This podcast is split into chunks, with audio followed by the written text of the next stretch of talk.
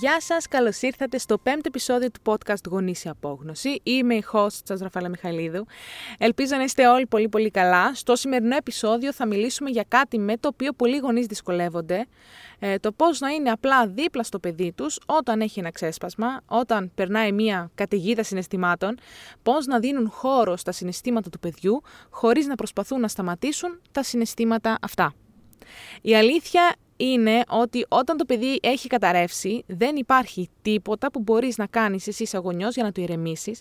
Οπότε, ε, σε αυτό το επεισόδιο θα σας πω λίγο πώς να μάθετε στο παιδί του να επιτρέψει τα συναισθήματά του να περάσουν από το σώμα του, σαν μια καταιγίδα που απλά πρέπει να την περιμένουμε να περάσει.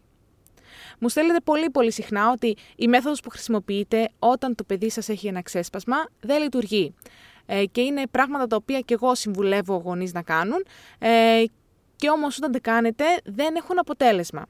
Ε, παρόλο που σας ξεφεύγει ένα μικρό μικρό, μια μικρή μικρή λεπτομέρεια. Παρόλο που τα κάνετε όλα σωστά, δηλαδή θα ανταποκριθείς με ενσυναίσθηση και αγάπη στο παιδί, χωρίς φωνές, ε, χωρίς απειλές, το παιδί αντιστέκεται στη βοήθειά σας. Και αυτό είναι αυτό το πρόβλημα που αντιμετωπίζετε περισσότεροι. Το ότι το παιδί αντιστέκεται και δεν θέλει τη βοήθειά σου. Ε, μου λέτε ότι έχω μια γωνία για να ηρεμεί το παιδί, ε, παρόλα αυτά δεν θέλει να τη χρησιμοποιήσει εκείνη τη στιγμή, κατεβαίνω στο οπτικό του επίπεδο, τίποτα, του ζητάω μια αγκαλιά, τίποτα. Και συνήθως τα πράγματα γίνονται χειρότερα. Και το ξέσπασμα γίνεται εντονότερο. Και πραγματικά είναι πολύ απογοητευτικό το να μην ξέρεις πώς να βοηθήσεις το παιδί σου σε μια δύσκολη στιγμή του. Η απάντηση λοιπόν στο πιο πάνω, η πολύ, πολύ σύντομη απάντηση, είναι ότι πολλές φορές το timing μας είναι λάθος βιαζόμαστε να σταματήσουμε το ξέσπασμα του παιδιού και να προχωρήσουμε γρήγορα γρήγορα στη διόρθωση του προβλήματος πριν το παιδί να είναι έτοιμο. Αυτό που πρέπει να κάνουμε είναι να δώσουμε χώρο στο παιδί να ξεσπάσει, να εκφράσει τα συναισθήματά του και μόνο τότε, όταν το παιδί έχει ηρεμήσει, να έρθουμε κοντά του, να συνδεθούμε, ε, να εστιάσουμε στην επανόρθωση, να μάθουμε στο παιδί τέλος πάντων τρόπους ε, διαχείρισης των συναισθημάτων του. Πρέπει πρώτα να αφήσουμε την καταιγίδα να περάσει. Όλα αυτά που κάνεις είναι πολύ πολύ σωστά, αλλά το παιδί δεν είναι έτοιμο εκείνη τη στιγμή που τα προσφέρεις. Η συμβουλή μου λοιπόν είναι να περιμένεις, να αντισταθείς στην επιθυμία σου να προσφέρεις τη βοήθειά σου, μέχρι αυτό που θα λέω συνέχεια σε αυτό το επεισόδιο, μέχρι να περάσει η καταιγίδα. Γιατί είναι σημαντικό αυτό, γιατί τα συναισθήματα του παιδιού εκείνη τη στιγμή και η ανάλογη έκφραση των συναισθημάτων αυτών, το κλάμα για παράδειγμα, είναι κάτι το οποίο το παιδί πρέπει να περάσει. Δεν πρέπει εγώ να το σταματάω.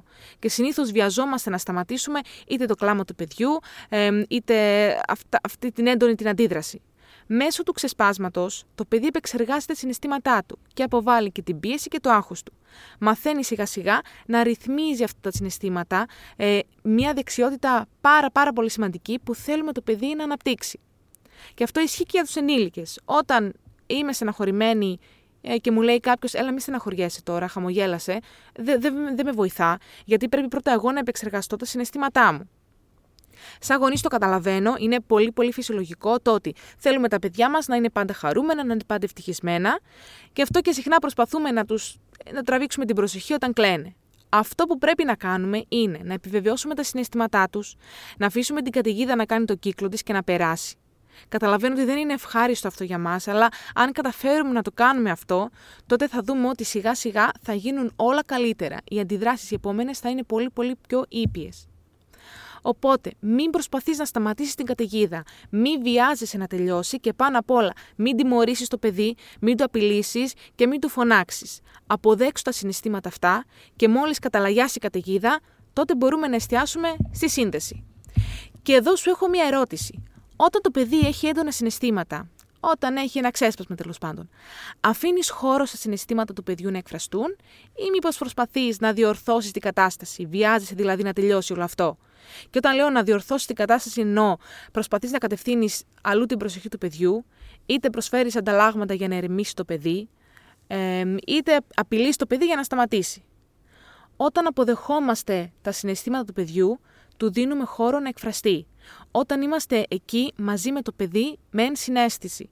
Αυτό φυσικά δεν σημαίνει ότι αποδέχομαι και όλες τις συμπεριφορές του παιδιού. Όταν το παιδί δηλαδή αρχίζει να χτυπάει ως αποτέλεσμα του θυμού του, εγώ δεν θα το αφήσω να χτυπάει γιατί έτσι επέλεξε να εκφραστεί. Αποδέχομαι τα συναισθήματά του πάντα, τους δίνω χώρο υπομονετικά και ξέρω ότι η σύνδεση και η επανόρθωση θα έρθουν μετά. Και όταν λέω δίνουμε χώρο, τι εννοώ; Σέβομαι την ανάγκη του παιδιού να εκφράσει τα συναισθήματά του.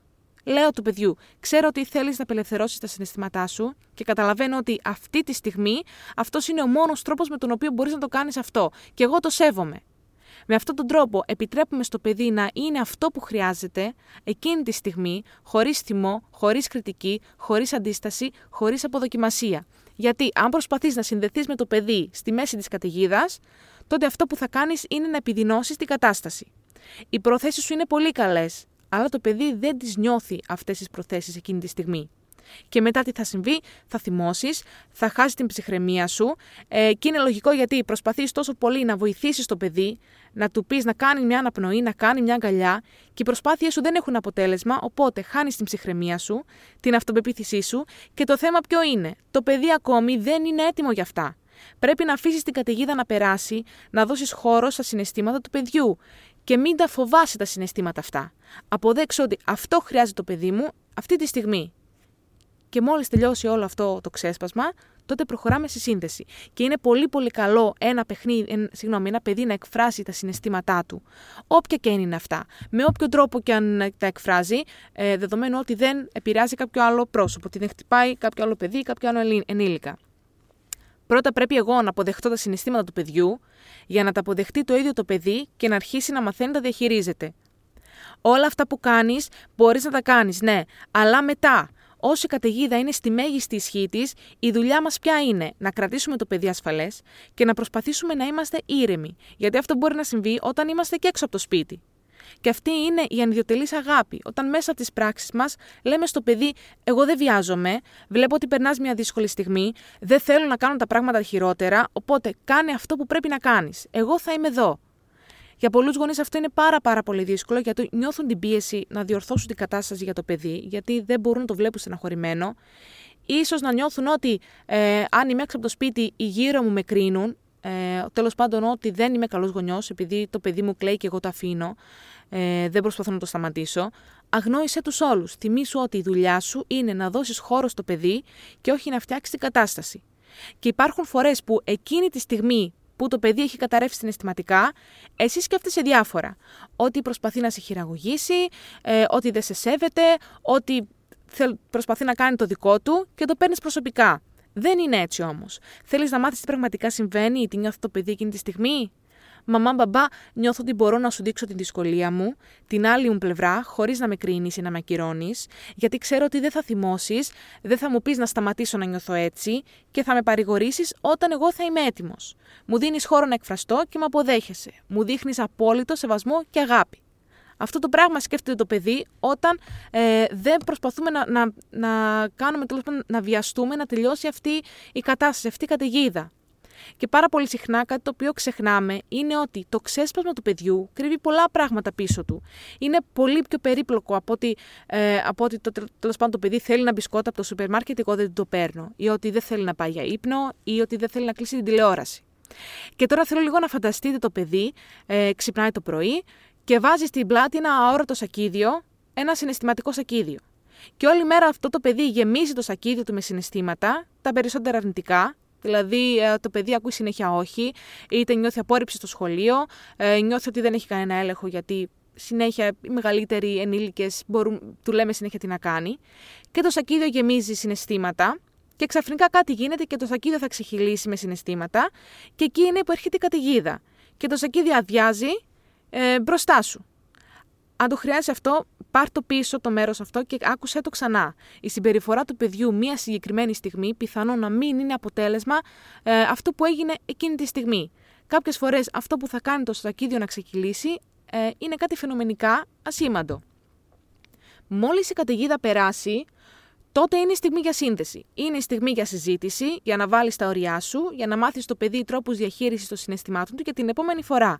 Και αυτό είναι και το θέμα του επόμενου επεισοδίου. Το, ε, η εναλλακτική τρόπη διαχείρισης των συναισθημάτων του παιδιού. Ότι δεν είναι εντάξει να χτυπά την αδελφή του, τι μπορούμε να κάνουμε την επόμενη φορά που θα νιώσεις τιμωμένος. Δοκίμασε το αυτό, να δώσεις χώρο στο παιδί την επόμενη φορά που θα έχει ένα ξέσπασμα και να μην βιαστείς να περάσει την επανόρθωση. Αποδέξου το, δείξε ενσυναίσθηση και επιβεβαίωσε τα συναισθήματα του παιδιού. όχι τη συμπεριφορά, τα συναισθήματα και έχει υπομονή.